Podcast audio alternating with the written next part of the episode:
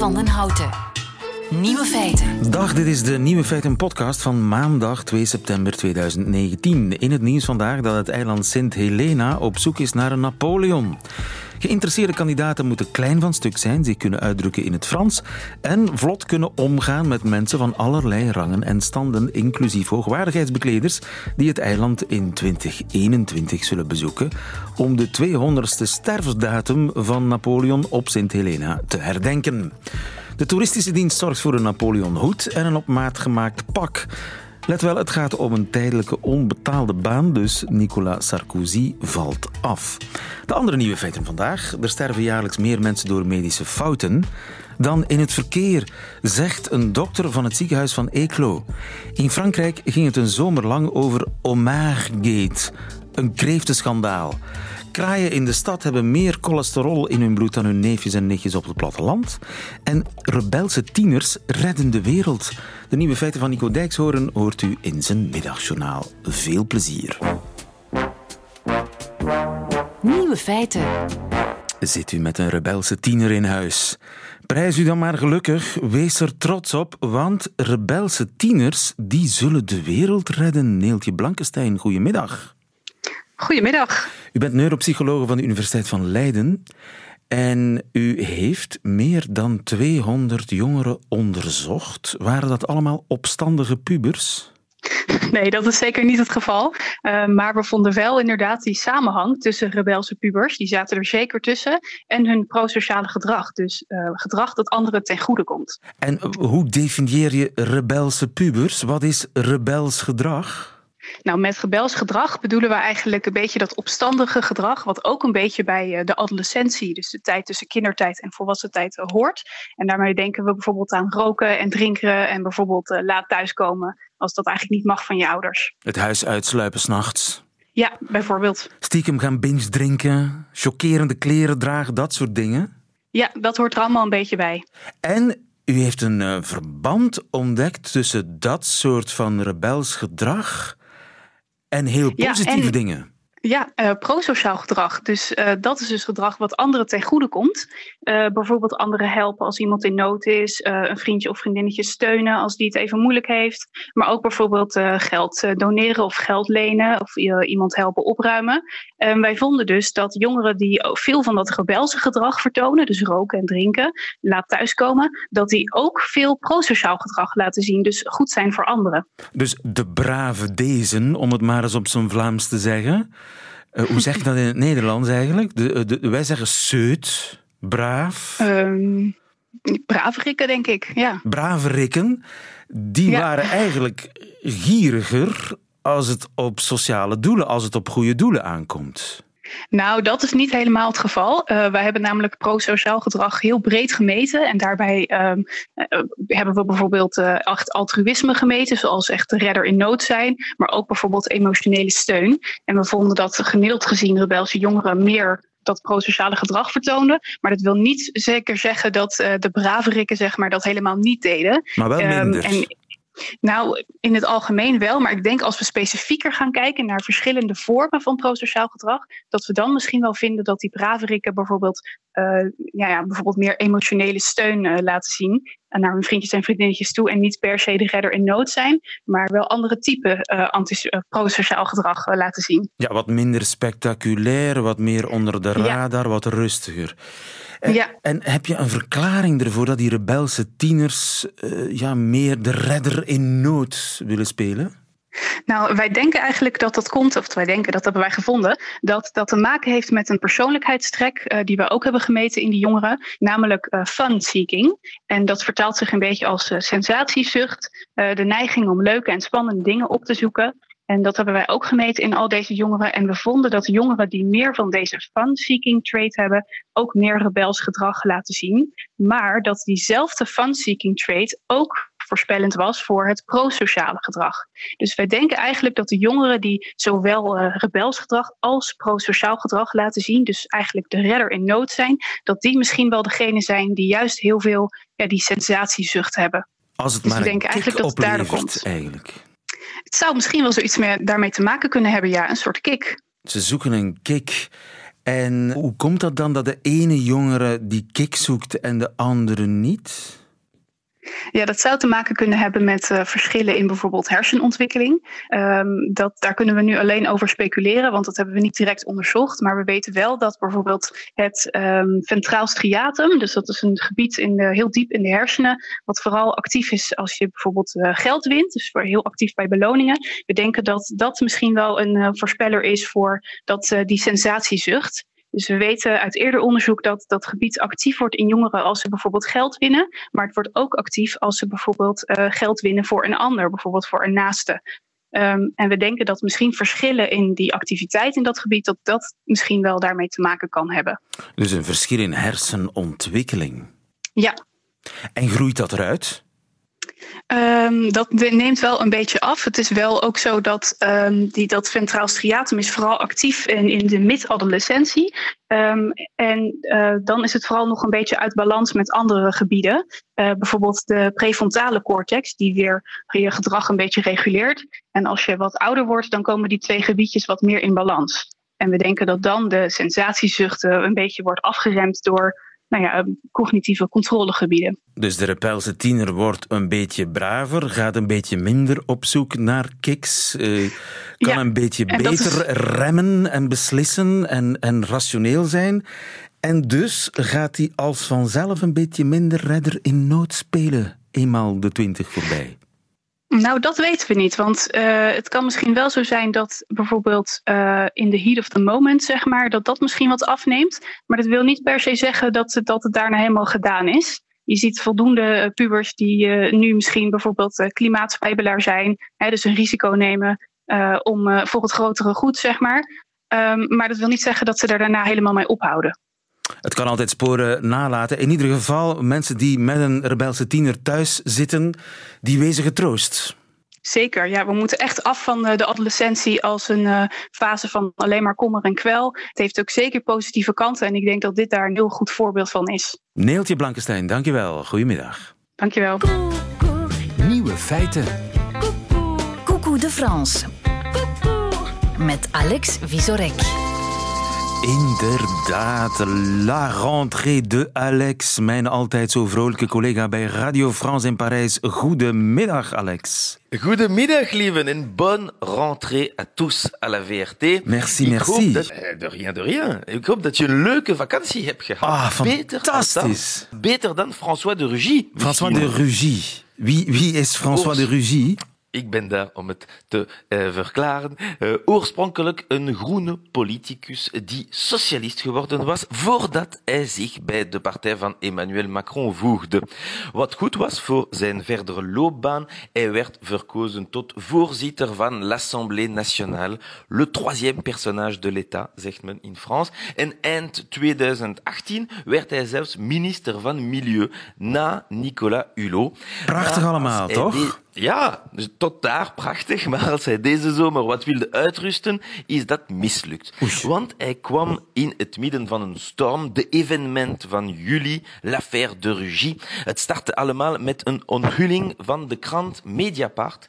Toen hij voorzitter van l'Assemblée Nationale was, organiseerde hij veel luxueuze diners, vermoedelijke privé-diners voor zijn vrienden op kosten van l'Assemblée Nationale, maar daarmee had hij geen probleem. Assume totalement qu'un président de l'Assemblée nationale, comme un ministre, rencontre dans un cadre informel, le soir dans des dîners, en plus des déjeuners le midi, parfois même des petits déjeuners. Ouf!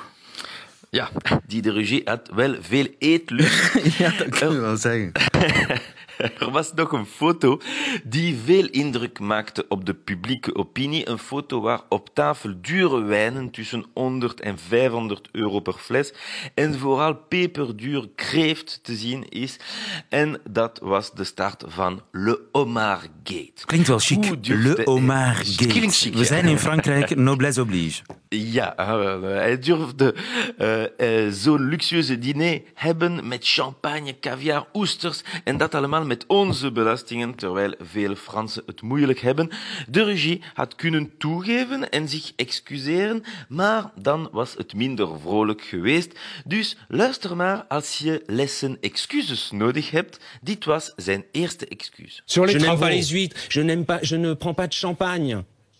Alors vous voyez, je déteste le caviar.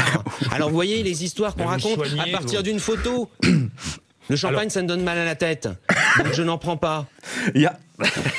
Ik lust geen oesters. Fake news. Ik lust geen champagne. Enfin, ik krijg er koppijn van. Dus... En uh, alles kan altijd beter. Ça vous surprend no, qu'à l'Assemblée nationale, on puisse être amené à servir du homard? Moi, je n'aime pas ça. Je n'en mange pas. J'ai une, allergie, j'ai une intolérance euh, aux, aux crustacés, aux fruits de mer, d'ailleurs. Het wordt nog erger. Ja, hij, hij is, uh, is allergisch aan crustacés, aan, aan schaaldieren, aan uh, fruits de mer, aan zeevruchten. Dat is het. Een mooi excuus, inderdaad. Maar vergeet nooit om ook een getuige toe te voegen in jouw rechtvaardiging. Il y a un, un agent de l'Assemblée nationale euh, qui, très gentiment, vous voyez, dit, mais on avait une liste de tout, mm. de tous vos euh, intolérances alimentaires. La première ligne, c'était les crustacés, les fruits de mer. Et votre femme également. En zijn vrouw ook heeft bevestigd, ze zei letterlijk in een tweet, qu'elle l'avait toujours connu, incapable de bouffer une moule. Zijn privéleven is niet ons probleem, lieven. Maar in het internettijdperk kan je alles controleren. En veel Twitters, gebruikers, hebben in de tweetgeschiedenis van de Rugy gezocht en enkele oude tweets gevonden van een paar jaar geleden. Tweets van tweeduizend twaalf, waar hij verklaarde Nous sabrons le champagne à l'Assemblée nationale. En een andere... Comme les huîtres sont bonnes. Of nog, en ja, daar vertaal ik het in het Nederlands. Vlaswijting, s'avonds gegrilde makreel en spinkraap. Een goede start voor de vakantie. Vlaswijting, dat, dat is een soort vis. Ja, dat is het. En uh, al veel voor iemand die nooit champagne drinkt en incapabel de bouffer une moule is. Uh, en dat was eigenlijk ook niet alles. Hij heeft voor drieënzestigduizend verbouwingen uh, in een appartement van het ministerie laten uitvoeren met onder andere zeventienduizend euro voor een dressing op maat. In zijn kosten vind je ook een aankoop van een vergulde haardroger van vijfhonderd euro. Ik weet zelf niet wat dat is. En hij woonde ook in een, ja, zeker en vast in een sociale woning waarop hij geen recht had. Hij probeerde het allemaal te ontkennen terwijl hij bijna in tranen was. Jamais de toute ma vie je n'ai demandé un logement social. J'ai loué un logement suite à une séparation. Je n'ai jamais profité indûment d'un logement social. Oei. Wint niet te veel, ja, lieven. Maar ondanks dat allemaal wilde hij niet opgeven. Est-ce que vous avez décidé de démissionner? Non, euh, je n'ai absolument pas de raison de démissionner. Euh, je l'ai dit euh, au Premier ministre qui ne me l'a absolument pas demandé. Ja, maar zes dagen na deze onthullingen heeft hij toch zijn ontslag ingediend. La fin du l'affaire de Rugy. Het goede nieuws voor hem is dat hij vanaf nu minder zal moeten opletten voor champagne en caviar. Het zou dus kunnen dat die allergie en die hoofdpijn op slag verdwenen zijn. En dat is toch het goede nieuws. Dankjewel in Parijs Inderdaad. Voor ons Alex Vizorek. En heel graag tot volgende week. Tot volgende week. Nieuwe feiten. Radio één. Nieuw feit voor mij. Kraaien die in de stad wonen, die hebben meer cholesterol in hun bloed dan kraaien op de boeren buiten. Dirk Draulans, goedemiddag. Goedemiddag, lieven. Dirk, jij bent uh, nog steeds onze huisbioloog en nog steeds journalist bij Knack. Tja, het stadsleven heeft uh, kennelijk ook een uh, stimulerende invloed op kraaien hun cholesterol. Blijkt uit nieuw onderzoek in Amerika. Verbaast je dat? Uh, nee. Kraaien zijn uh, echte opportunisten uh, op dieren die zich perfect inpassen in een leven gedomineerd door de mens. En die kraaien die gaan in, in, in Amerikaanse steden meegenieten van de junkfood die wij mensen gebruiken. En als gevolg daarvan krijgen die ook hogere cho- cholesterol dan uh, hun soortgenoten op het platteland die minder menselijke voeding ter beschikking hebben. De stadskraaien die eten veel fastfood, paninis, cheeseburgers, frieten... Kan dat kwaad? Ja, het waren vooral cheeseburgers in dit geval, blijkbaar. ja, ja. En kan dat kwaad? Wel, dat is nu natuurlijk de grote vraag. Dus het punt is dat de overleving van kraaien op het platteland wel hoger is dan in een stad. Dat hebben ze gemeten. Maar de vraag is alleen, waar ligt dat aan? Ik weet bijvoorbeeld dat onze koolmezen hier bij ons, uh, die, dat is, uh, die kunnen ook in een stad voorkomen, maar die diertjes die op het, uh, in de bossen en het platteland blijven zitten, die zijn eigenlijk... beter van kwaliteit, tussen aanhalingstekens, dan, dan diegenen die in de stad terechtkomen. Dus misschien is dat zo'n effect. Want wat ze wel hebben geke- gevonden in, in die studie, in de Condor, hè, zo'n ornithologisch uh, vakblad, is dat in een stad zelf de beestjes met een hoger cholesterol eigenlijk in betere conditie zijn dan diegenen met een lagere cholesterol. Oei, dat, wat dat ook, dat is, je, ja. Nu geef je gemengde signalen. Dus eigenlijk de, de, de boerenvogels zijn gezonder. Maar ja, waarschijnlijk zijn die beter in kwaliteit en komen dieren vooral in een stad terecht als ze zo uh, in het platteland niet aan hun trekken kunnen komen omdat ze wat ondergeschikt zijn aan de anderen. Aha. Maar als ze dan in een stad terechtkomen en ze, ze ja, erin slagen van zich aan te passen aan menselijke aanwezigheid en de menselijke voeding, doen ze het dan blijkbaar beter dan de beestjes die in een stad proberen te leven alsof ze nog op het platteland zitten. Ja, maar dus die cholesterol op zich kan dus kennelijk niet veel kwaad. Ja, ze weten het eigenlijk niet precies, want dat zeggen ze in de studie ook. Ze hebben die vogels maar één of twee jaar opgevolgd, dus het kan zijn dat die dus echt lange termijn effecten hebben. Die hebben ze niet. Ze weten ook niet of er eventueel een gezondheidslimiet ligt, dus of de, of de gehaltes die ze gemeten hebben, of dat, dat eigenlijk in principe nog binnen de aanvaardbare normen voor vogels ligt, want die normen die zijn er niet. Men heeft experimenten gedaan met kwartels in gevangenschap bijvoorbeeld, en, en daaruit bleek dat, je toch op, die, die, dat die kwartels, voordat die zo wat negatieve effecten, zichtbare negatieve effecten van die cholesterol kregen, toch minstens twee keer meer moesten in hun bloed hebben dan hetgeen dat ze maximaal bij hun kraaien gemeten hebben. Dus, ja. Uh... Want ja, ik, ik hang bijvoorbeeld zo'n blok rundvet, ossenwit in de tuin voor de vogeltjes. Ik moet daar geen gewetenswroeging over krijgen. Nee, er zijn, als je, als, laat, laat ons zeggen, als je dat op een beetje een verstandige en vogelvriendelijke manier doet, en daar zijn, daar zijn websites voor om dat te checken, en er zijn ja, vogelvriendelijke um, voederbankjes en bolletjes en, en alles uh, beschikbaar. Dus het, uh, als je dat op een beetje op een aanvaardbare manier doet, is dat in principe geen probleem voor de vogels. Het kan zelfs een voortplanting stimuleren, want er zijn aanwijzingen.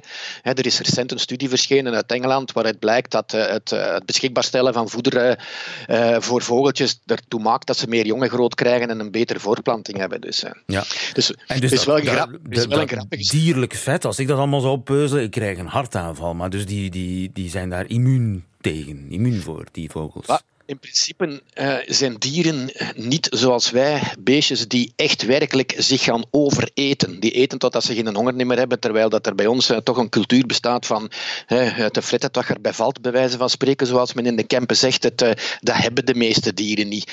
Dus die gaan, uh, die gaan nooit, uh, nooit overeten, bij wijze van spreken. Er is trouwens een, een, een, onlangs ook een studie verschenen over spreeuwen in Kaapstad in Zuid-Afrika, die zo'n beetje hetzelfde doen als die kraaien in de Verenigde Staten. Alleen hebben die onderzoekers in, in Zuid-Afrika ook ontdekt dat die spreeuwen in het weekend op regime gaan, omdat er dan minder mensen in de stad is en ook minder junkfood beschikbaar is. En dan eten ze gewoon minder. Dus dat zou dan voor een deel kunnen compenseren voor de overconsumptie in de week. Ja. En ze zijn niettemin in staat tot Olympische prestaties. Hè? Naar Afrika vliegen. Voor bepaalde ja, is... vogels is dat geen probleem, ondanks dat uh, dieet van fastfood. Nee, het, het, uh, en, er is bijvoorbeeld een studie verschenen over brandganzen. En brandganzen zijn dieren die nu hier bij ons permanent aanwezig zijn wegens grote populaties in parken, die dan na het broedseizoen doen alsof ze wilde dieren zijn. Maar er zijn er ook Russen, Russen dus brandganzen die uit Rusland komen in het hoge noorden. En van die beestjes is bekend dat die na het broedseizoen echt werkelijk maanden bijna op hun gat zitten, bij wijze van spreken, en een soort uh, junkfood op, op, uh, op landbouwvelden tot zich nemen. Hè, de, de voedsel dat daarachter gebleven is na de oogsten. En, en zo is het een echte couch potato, zoals wij dat zeggen. Ze, wij liggen lui in de zetel chips te fritten en, en, en dan staan wij op en slepen wij ons naar het bed.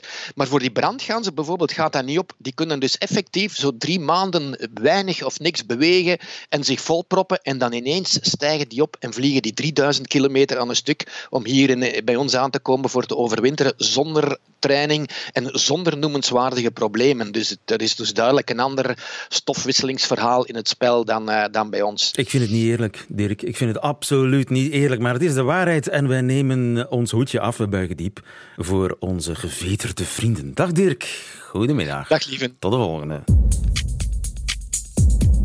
Nieuwe feiten.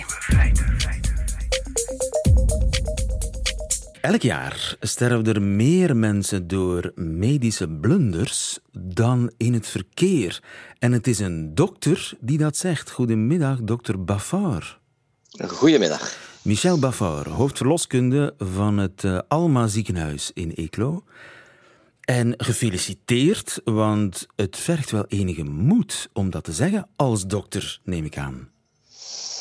Ja, er is een groot uh, taboe rond medische fouten. En medische fouten worden effectief te weinig uh, uh, naar voren gebracht. Er wordt ook te weinig over gesproken.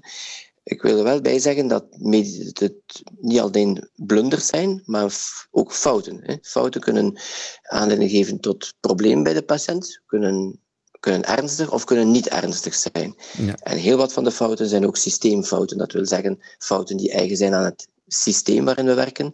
En het zijn die fouten die we eigenlijk moeten gaan uithalen ja. om de kwaliteit van de gezondheidszorg te verbeteren. En zijn er cijfers? Ja, er zijn cijfers, maar voornamelijk cijfers uit de Verenigde Staten en uit Groot-Brittannië. Dus uh, in België zelf zijn de cijfers zeer karig. We hebben uh, relatief weinig informatie daarover. Ook al omwille van het feit dat er geen nationale melding gebeurt, kan men ook moeilijk nakijken hoeveel fouten er juist gebeuren en wat de fouten juist zijn. Wat een beetje schetst hoe groot het taboe is. Hè? Maar in Amerika hebben we cijfers. Ik las ergens vierhonderdduizend doden wereldwijd. Dat klopt, dat is een geëxtrapoleerd getal op basis van hetgeen dat men denkt in die studie te moeten uh, aannemen voor wereldwijd. Ja. Dat wil zeggen dat fouten die aanleiding geven tot een vervroegd of een, uh, ja, een vervroegd overlijden van de patiënt. Ja, en bij ons zou het gaan om tweeduizend slachtoffers per jaar. tweeduizend doden, vandaar meer dan in het verkeer. Dat klopt, ja. Een derde van de doodsoorzaken in ziekenhuizen in Europa na kanker en hartziekten. Dus we hebben het over een gigantisch probleem. Ja, mogelijk is daar een, klein, een kleine correctie. Uh, longziekten zit eigenlijk op het, juist op het kantje boordje uh, met uh, fouten die dus aanleiding geven tot dood bij de patiënt. Dus het is de derde of de vierde doodsoorzaak. Ja. Maar dat betekent een zeer groot probleem, inderdaad. Ja, en een zeer groot taboe onder dokters. Onder dokters, maar ook algemeen, onder ziekenhuizen ook. Ja, want uiteraard, wat uh, de gevolgen betreft, als je een fout toegeeft als dokter, ja, dan zet je de deur open voor klachten, claims. Dat klopt. Uh, nu, uh, met, het, met hetgeen dat we voorstellen van een Hoge Raad voor Veilig Medisch Handelen, uh, verminder je de mogelijkheden van de patiënt niet om informatie te krijgen. De, recht, de wet, op de recht, de wet op de, van de rechten van de patiënt blijft lopen. Je, je vermindert niet de mogelijkheden om ergens ook maar enige vorm van genoegdoening te krijgen of schadevergoeding te krijgen. Het enige dat we vragen is dat er een kanaal wordt gecreëerd waarin dat fouten spontaan kunnen gemeld worden binnen de week, twee weken nadat ze voorkomen en waarvoor dat een zekere vorm van Uh, afscherming bestaat op juridisch vlak, zodat die fouten effectief ook gemeld worden. Ja, ja. Dus, en uh, dat is een systeem dat u bedacht heeft. Er is een proefproject al gaande in Eeklo. We hebben een proefproject in Eeklo gehad uh, vorig jaar, uh, wat zeer duidelijk op uh, geleerd heeft dat het aantal meldingen van kleine, middelgrote fouten zeer veel verhoogt. Dat klopt, ja. Nu, er zijn ziekenhuizen, Virginia Mason ziekenhuis in het Uh, in Seattle, Verenigde Staten, werkt sinds jaar en dag, sinds een tiental jaar met zo'n systeem. En daar zie je dan wel dat het aantal uh, grote fouten ook sterk daalt. En dat men zelfs met verzekeringspremies krijgt die dus tot een derde van de oorspronkelijke prijs liggen. Ja, maar dus het uh, systeem is, is goed verlopen. Uh, wat, wat, wat voor fouten ja. worden dan gemeld? En door wie? Door de dader? Door de schuldigen? Uh, oeg, oeg, oeg. Dat is een gevaarlijk woord dat je daarboven haalt. Laten we misschien van eerst afstappen van het idee dader of schuldige. Dat geeft altijd het idee dat het intentioneel zou zijn. Het meldsysteem zou dus absoluut niet gelden voor intentionele fouten. Ook niet voor zware fouten. Zijn de fouten waarbij dat bijvoorbeeld dronkenschap en zo te, uh, mee gepaard gaat. Het gaat hem dus over uh, meldingen van fouten waar dat artsen, verpleegkundigen, mensen die in een ziekenhuis werken, mee geconfronteerd worden, die van licht tot ernstig kunnen ja. zijn. Maar laten we dat en nu eens heel men... concreet maken. Uh, ik, ik probeer iets te verzinnen. Ik stel, ik, ik uh, ben een, een chirurg. Het is ja. een hele lastige dag geweest. En ik heb uh, iemand geopereerd. Ik gooi hem weer dicht, dichtgenaaid. En achteraf mis ik een van mijn instrumenten. Dus ik denk, ik vermoed dat ik een, ja, een, een schaartje of een klein tangetje of zo, dat ik dat heb laten zitten in de patiënt. laat ons het eenvoudiger maken, een tampon hè, of een compressje vergeten. Dat is eigenlijk meer dus waarschijnlijk dan een tang. Hè. Ja, ja, het, maar goed, het, zit, het kan, goed. Het kan. Ja. dat kan. Ja, het kan. Op het moment dat je dan... Wel, wat gebeurt er nu? Je gaat dus het, uh, sowieso bij de check-out van de patiënt... Want je hebt, dat is een van de checks die we doen. Controle van instrumentarium, controle van compressen. Je, je mankeert een compress. Uiteindelijk betekent dat een foto die wordt genomen van de patiënt terwijl hij nog slaapt. In het geval dat men dus niets terug, als men het probleem dan terugvindt, betekent dan herop, heropenen van de patiënt en het verwijderen van het compress. De en... patiënt wordt daarvan op de hoogte gesteld en zal dat ook weten. Maar... Hij zal dat weten? Je hebt gezegd dat... Is, is dat standaardprocedure? Zal de patiënt dat weten? Ja, hij zal dat weten. Ah, ja. Hij gaat dat toch sowieso zeggen, ja. Ah, ja. Maar, maar, u hebt gezegd dat de, patië- de arts was vermoeid. Ja. Dus ik veronderstel dat het... Uh, het, je gaat het die, die, als hij het meldt, zal hij ook melden wat omstandigheden zijn waarom dat hij dat vergeten is. Of dat er, er, of hij fout gemaakt heeft. En dan zou het wel een keer kunnen zijn... dat we zien dat hij dus ook heel de nacht heeft doorgewerkt gehad daarvoor. Ja. En dat hij daardoor vermoeid was. En dat is een systeem. En dan heb je een systeemfout. Voilà. Want dan betekent het dat het... Het kan niet zijn, dus het kan niet zijn dat een arts die de hele nacht door geopereerd heeft gehad, de dag nadien opnieuw aan de operatietafel staat. Ja. Dit is een systeemfout. Die moeten we eruit halen. Maar dit is nu wel schering en inslag. Artsen die, die dus van wacht geweest zijn, die werken gewoon door de dag nadien. Als je de hele nacht om de operatietafel gestaan, of zoals in mijn geval, je bent verloskundige en je hebt de hele nacht gewerkt in een verlos, uh, verloskwartier, dan denk ik dat je niet meer fris genoeg bent om de dag nadien opnieuw te werken. En dus dan moet er een pauze in gelast worden. Heeft u zo al uh, systeemfouten gevonden en gerepareerd? Wel, dat is een moeilijke vraag, omwille van het feit dat het systeem in België niet bestaat.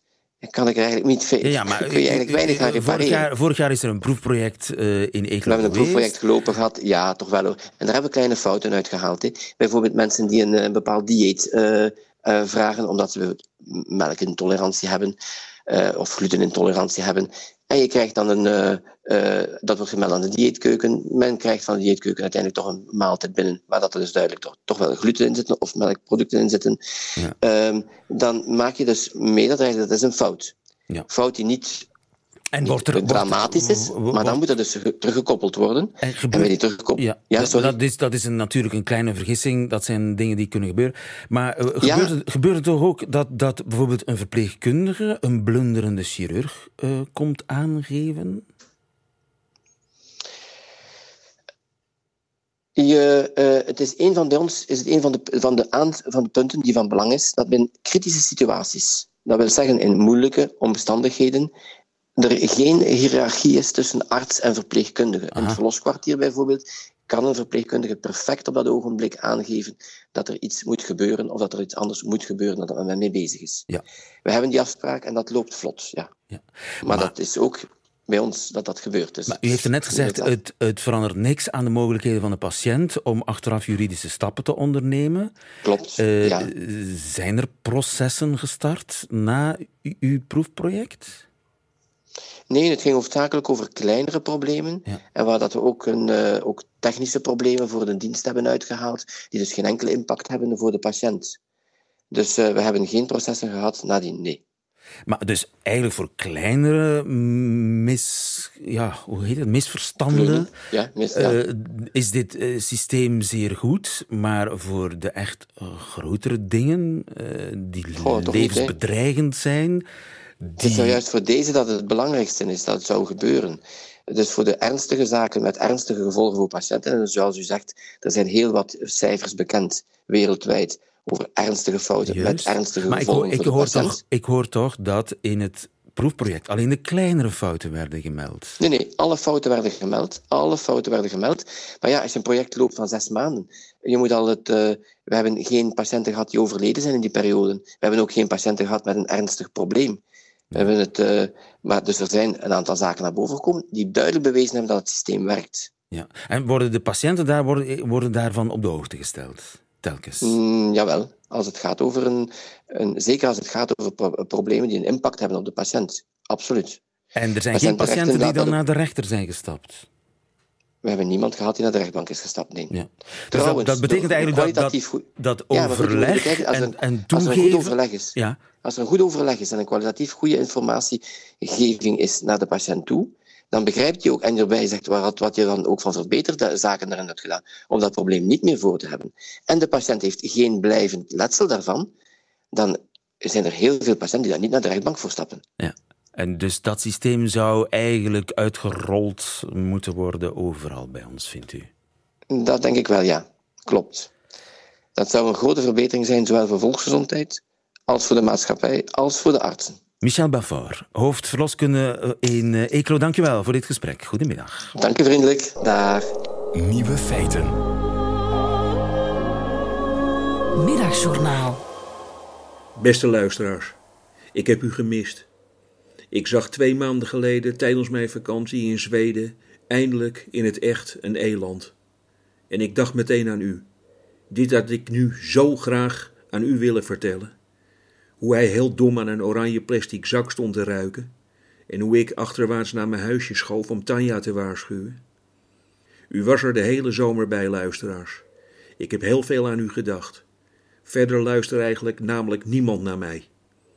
Ze zijn het gekwek van mij wel gewend. Ik denk dat als ik morgen door een briljante ingeving bedenk hoe we de opwarming van de aarde kunnen stoppen, dat er dan ook niemand naar me luistert. Lieverd, lieverd, ik kan de planeet redden. Ja, fijn Nico, doe je nog even boodschappen zo. Daarom heb ik de dingen die ik tijdens deze zomer zo graag aan u had willen vertellen, opgespaard. En die zet ik nu in dit middagjournaal achter elkaar. Daar gaan we. Ik was in een dierentuin en daar was een pasgeboren aapje. Dat aapje heette Rob. Ik heb toen tegen de apenverzorger gezegd, dat is geen dierennaam. Daarna hebben ze de naam van dat aapje veranderd. Nu heet hij Kemanga Jabere Malibe. En nu heb ik spijt, want niemand kan dat aapje roepen. Tweede voorval. Ik heb niet meegedaan aan een liefdadigheidsactie. Ze vroeg aan mij of ik in de strijd tegen de nierstenen tweehonderd keer om een voetbalstadion wilde hollen. En ik wilde dat niet. Ik begrijp niet waarom dat goed zou zijn voor mensen met nierstenen. Wat schiet iemand met een steen in zijn blazer mee op als ik zestien kilo lichter, zwaar hallucinerend vlak na de finish, op straat val? Derde voorval. Ik kocht drie weken geleden een gebakje en de slagroom bovenop leek op Bart Peter. Twee dagen later wilde ik een aardappel schillen en toen leek die aardappel precies, maar dan ook echt precies, op Mark Koeken, de voorzitter van Anderlecht. Ik heb Mark in de schil gekookt. Dat was het, luisteraars. Vanaf morgen val ik u weer lastig met actuelere gebeurtenissen en inzichten. Maar dit, dit voelde zo fijn. Eindelijk weer eens praten tegen mensen die thuis heel snel keihard de stofzuiger aanzetten als ik begin. Fijn dat u er weer bent. Tot morgen.